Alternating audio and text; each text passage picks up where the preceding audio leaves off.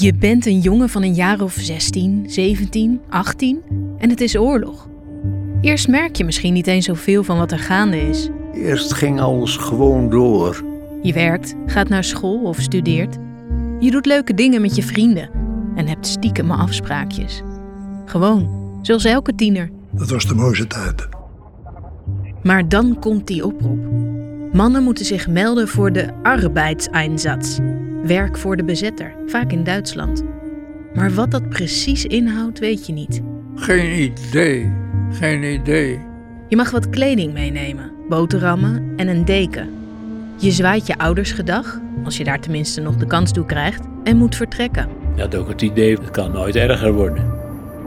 Meer dan 5 miljoen Europeanen, waarvan een half miljoen Nederlandse mannen, werkten tijdens de oorlog in het kader van de Arbeidseinsatz als dwangarbeider voor Duitsland. In bijna elke Nederlandse familie is wel zo iemand te vinden, maar bijna niemand sprak er na thuiskomst nog over. Toen was het naar de toekomst kijken. hè. Je moet weer meedraaien in de maatschappij. eh, Vooruit. Ik denk dat een heleboel mensen de zaak diep hebben weggestopt. Zo van, daar willen we het niet meer over hebben. Dan zeggen ze, je hebt voor de Duitsers gewerkt. Nu is het tijd voor hun verhaal. Dit is Gedwongen, een podcastserie van het Nationaal Comité 4 en 5 mei en het NIOD. Mijn naam is Tjitske Musche. Ik stel je zo voor aan vijf van de laatste nog levende getuigen. Cor, Wim, Co, Pieter en Ben. Tieners zijn het nog, als ze te werk worden gesteld in Duitsland. Wat gebeurt er eigenlijk precies tijdens die arbeidseinsatz? Voor welke dilemma's komen ze te staan? En hoe worden ze volwassen in de snelkookpan van de oorlog? Aflevering 1. Je bent jong en je wil wat. Goeiedag, Tjitske. Ko Knuppelder uit Wormerveer doet open in een lichtblauwe trui met stropdas. Dan moet ik ook zeggen, ik loop ook altijd met een stroopje. Bezoek krijgt hier altijd taart. Ja, dank u. Dat is Lekker dit. 97 jaar oud is hij nu. En elk jaar dat erbij komt, viert hij groots. met zo'n 55, 60 man. Ik heb daar echt eh, lol in. Ze zeggen wel eens, waarom doe je dat? Nou, dat is mijn hobby. Ja, ik kan wel zeggen, ik ga een caravan kopen. Nou, dat kost ook wat. 17 was hij toen hij als jonge elektricien werd opgeroepen voor de arbeidseinsatz. Pas 2,5 jaar later keerde hij terug. Ik heb er nooit geen trauma over voorhouden. Er zijn een hoop mensen die, die vertellen niks wat er gebeurd is en wat ze meegemaakt hebben. Ik kan goed wezen, ik kan kwaad wezen. Maar ik heb helemaal geen, geen narigheid meegemaakt. Toch zijn er hele stukken van zijn tijd als dwangarbeider waar hij niets meer van weet. En als je me vraagt, wat heb je dan gedaan? Ik heb een, een blackout. Ik kan het niet vertellen. Onbegrijpelijk.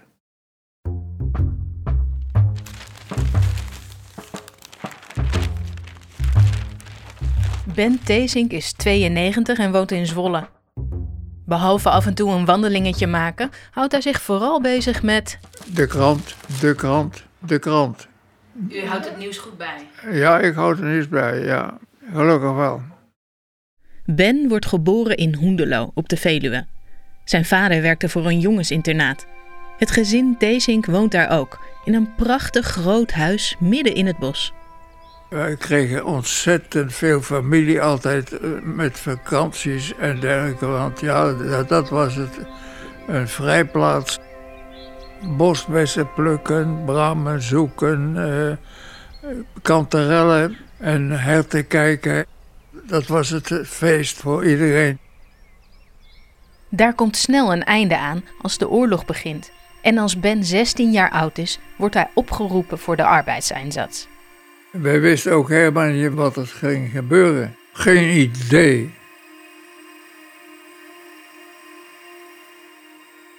Bij Cor van Dijk in Poeldijk, onder de rook van Den Haag, vallen de eindeloze rijen kassen voor zijn raam op. Als geboren Westlonder sprak me dat wel aan. Dit uitzicht wat ik hier heb, dat is, eh, wat mij betreft, daar kan ik er tot nog jaren plezier van hebben. Poeldijk is het thuishonk van Cor. Hier is hij geboren en groeit hij op tussen de tuinbouwers. Een jongen die veel op het voetbalveld te vinden is. Ik was een beetje lui, dus ik dacht, laat ik in doel gaan staan, dan brengen ze vanzelf die ballen wel bij me. Dat gebeurde ook. Hij droomt van een carrière als winkelmanager. En heeft een vriendinnetje. Dat ging dus stiekem. Dat was de mooiste tijd. Maar in de oorlog worden hij en honderd andere jongens uit Poeldijk opgeroepen om te gaan werken in Duitsland. 17 jaar oud is hij dan. Zaten er ook verschillende op de voetbalvereniging waar ik ook voetbalde. Dus ik kende ze eigenlijk allemaal. Ik was heel knap op school.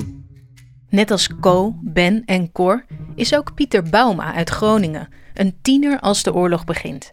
Ik had tienen op wiskunde. Nou ja, daar schiet je niks mee op. Daar koop je niks voor hoor. Later wil hij misschien wel ingenieur worden. Nou, in die tijd waar de Zuiderzee werken, dat was iets geweldigs hè. Ja, daar moest je bij zijn. Pieter is net begonnen aan het eerste jaar van de Technische Universiteit Delft als in 1940 de oorlog uitbreekt. Negen maanden werkt hij in Duitsland en hij maakt zware bombardementen mee. Wat hem door de moeilijkste momenten heen sleept? Britje. Dat hadden we afgesproken, we gaan heel snel britsen. Niemand mag denken, door, door, door, door, door, door. En die bommen die laat je maar gaan. Je moet afleiding hebben. Als je aldoor denkt aan hoe God de dood die komt om de hoek, nee, dan ga je kapot. Ik doe het nu nog om de 14 dagen. En dan de laatste van de vijf mannen over wie deze podcast gaat. Wim Missel uit Amsterdam. Hij houdt van muziek. Hij groeide op in Rotterdam en voor de oorlog ging hij nog wel eens met zijn oom en tante naar het concertgebouw daar. Dat ben ik verkocht. Ik heb nooit enige andere muziek willen horen dan klassieke muziek. Ik ben helemaal in die richting wezen zoeken naar muziek en nog steeds. Wat hij later worden wil, weet hij dan nog niet zo goed. Ik had het idee van de ABS afmaken en dan zien wat er dan op mijn pad komt. Maar wat er als eerste op zijn pad komt terwijl hij nog op school zit, is de oorlog. Het begon dus op 10 mei met eh, schietpartijen in de omgeving. Ik woonde in de, aan de westkant van de stad. En er werd bij ons dus beneden, eh, werd er dus ook geschoten. En, en eh, bij onze benedenburen zijn de kogels zo door de boekenkast heen gegaan. Ja, dat is dan. Niemand weet eigenlijk waar dat heen gaat. Krijgt ook nauwelijks berichten natuurlijk. Er was wel radio, maar dat was ook dan ook het enige. Eh, De krant kwam niet meer natuurlijk en, en, eh, in die eerste dagen. En eh, na verloop van een paar dagen is dan dat bombardement er. Dat hebben we vanuit de verte dus kunnen zien, kunnen horen.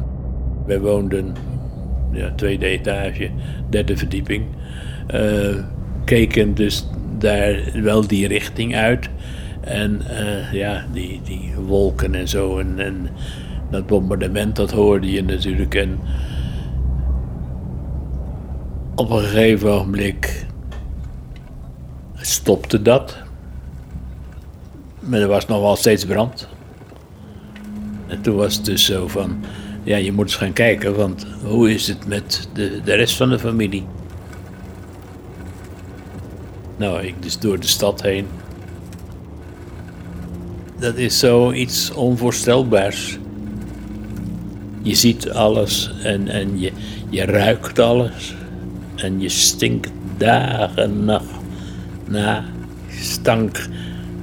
Want daar hebben mensen zijn verbrand. Hè? Het is niet alleen maar woonhuizen. Maar honderden mensen zijn omgekomen. Ja, ik heb naderhand natuurlijk nog veel en veel en veel meer gezien. Maar dit is dan de eerste keer dat je dit, uh, dat is, uh, zelf meemaakt. Hoe oud was u toen? Uh, moet ik even goed nadenken. Ik was, was ik 14? Nee, ik was ouder. Ik ben van 26. Ja, 14. Ja. Ik ruik het bij wijze van spreken nog. Hoewel de oorlog voor Wim direct de harde realiteit is, merken Cor, Ben, Co en Pieter er eerst nog niet zoveel van. Praktisch eigenlijk niks, want er was geloof ik één of twee blindgangers in Amsterdam terechtgekomen. En verder is. bommen. Ja, bommen, ja. En, uh, en verder eigenlijk niks. Eerst ging alles gewoon door. Ja, ik was dan uh, lid van het studentenkoor. Nou ja, dat is gewoon een studentenvereniging. Hè? Nou, dat ging dan nog wel. Er kwam wel een avondklok. Je moest geloof ik om twaalf uur binnen zijn. Twaalf tot vier mocht je niet buiten. En dat ging toen nog. Maar langzaamaan verandert de wereld om hen heen. Al die soldaten die natuurlijk in het dorp ook gelegerd waren. En die altijd uh, luid zingend door het dorp heen trokken, s ochtends en s avonds. Dus je voel je niet helemaal veilig.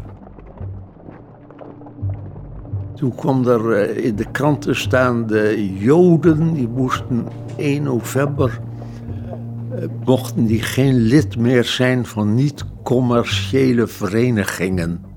Ja, Joden die werden al, hoe langer hoe meer dwars gezeten. Hè?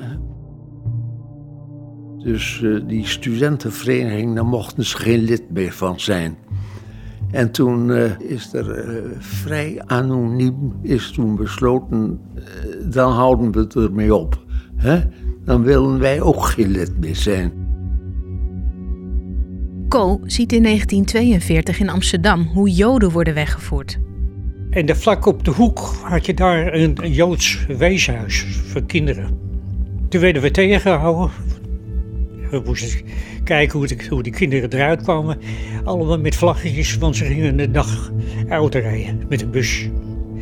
Ja, het was een legerwagen. Het was geen bus, het was een legerwagen. Nou, dat spring dat er aan de oog als je dit ziet natuurlijk, want je weet wat er gewonnen waren. Pieter merkt op 6 februari 1943 pas dat het gevaarlijker wordt. Zaterdagochtend had ik een college. Dat was dan maar één uur, van 9 tot 10. En dat was in een gebouw dat vlakbij het huis waar ik woonde was. De dag ervoor is de pro-Duitse generaal Seifert doodgeschoten bij zijn voordeur in Den Haag. De Duitsers verdenken studenten van de moord. In dat gebouw ben ik van 9 tot 10 geweest.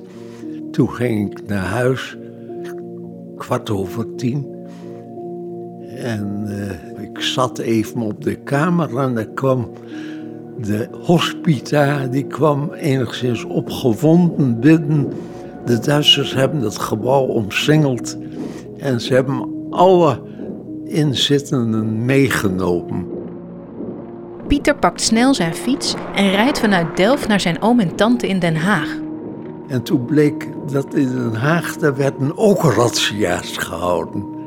Daar eh, heb ik bij mijn oom en tante ook in een kast gezeten. Eh, en daar zijn Duitsers aan de deur geweest, maar die hebben niks, uh, niks mee kunnen nemen. Die zaterdag vinden er grote razzia's plaats in universiteitssteden door het hele land. Ruim 1800 studenten worden die dag opgepakt. En vele van hen worden naar concentratiekamp Vught gebracht. Pieter heeft geluk gehad. Dan ben ik ter nauwernood ontsnapt. Nou, en toen was de studeren een beetje afgelopen. Toen zeiden de Duitsers dat studeren kon, wat hun betrof, wel, wel weer doorgaan. Maar dan moesten alle studenten die moesten een loyaliteitsverklaring aftekenen. En uh, nou, daar hadden we ook niet zoveel zin aan. Dus uh, nou, de, de, meesten hebben dat ook niet gedaan. En ik ook niet. Nee, ik had er helemaal geen zin. Wij waren erg anti-Duits. Niet veel later zal blijken dat het niet tekenen van die loyaliteitsverklaring nog veel grotere gevolgen heeft. Op de voorpagina van de krant. Studenten moeten zich melden en de maatregelen van de Sicherheidspolizei worden voorbehouden. Dat waren de moordenaars hoor. En hoe verging het koor uit Poeldijk? Nou, die viert eind 1942 nog feest. Hij is geslaagd voor zijn opleiding. Thuis vieren ze het met een glaasje. Zijn inmiddels verloofde is er en ook zijn baas komt langs. Maar die heeft geen feestelijk nieuws. Hij kwam er s'avonds kon die vertellen dat uh, ik helaas dus naar Duitsland moest vertrekken. Bevel. Bevel. Op bevel der Bevel Duitse Weermacht. Bevel van de. Duitse Weermacht. Moeten alle mannen in de Voor leeftijd arbeid- zich voor de arbeid- arbeidseinsatz aanmelden. Hiervoor Hiervoor moeten alle mannen Alle mannen leeftijd zij die in bezit zijn van zulke worden bewijzen de straat worden gaan staan. meegebracht. Er moet worden meegebracht.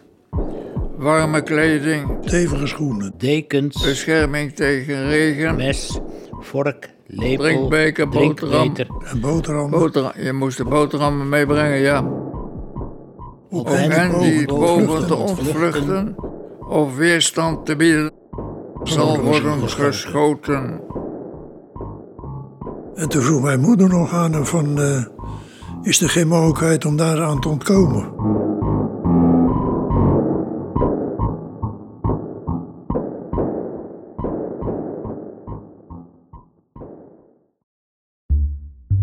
In de volgende aflevering van Gedwongen. Hoe reageren de andere mannen op de oproep? Ik zou naar die boot gaan en me daar verstoppen. Zullen ze zich melden of duiken ze onder? Als je dus nu ondergedoken blijft en ze vinden je... staat de doodstraf erop. Gedwongen is een podcast van het Nationaal Comité 4 en 5 mei en het NIOD. Geproduceerd door Aldus Producties. Research Renske Krimp. Advies Christian van Emden en Frank van Vree. De muziek is van Darius Timmer en de mix en het sounddesign van Ruben Dekker. Eindredactie Emmy Colau. En mijn naam is Jitske Musche. De podcast is mogelijk gemaakt door het Mondriaan Fonds en Buma Music in Motion. Veel dank aan Cor van Dijk, Co Knuppelder, Pieter Bauma, Wim Missel en Ben Tezink voor het delen van hun verhaal. Wil je meer weten of reageren? Kijk op www.4en5mei.nl slash gedwongen. En vond je de podcast mooi? Laat dan een review achter in je podcast-app. Dat helpt ons om de podcast beter vindbaar te maken. Of delen met je vrienden en familie.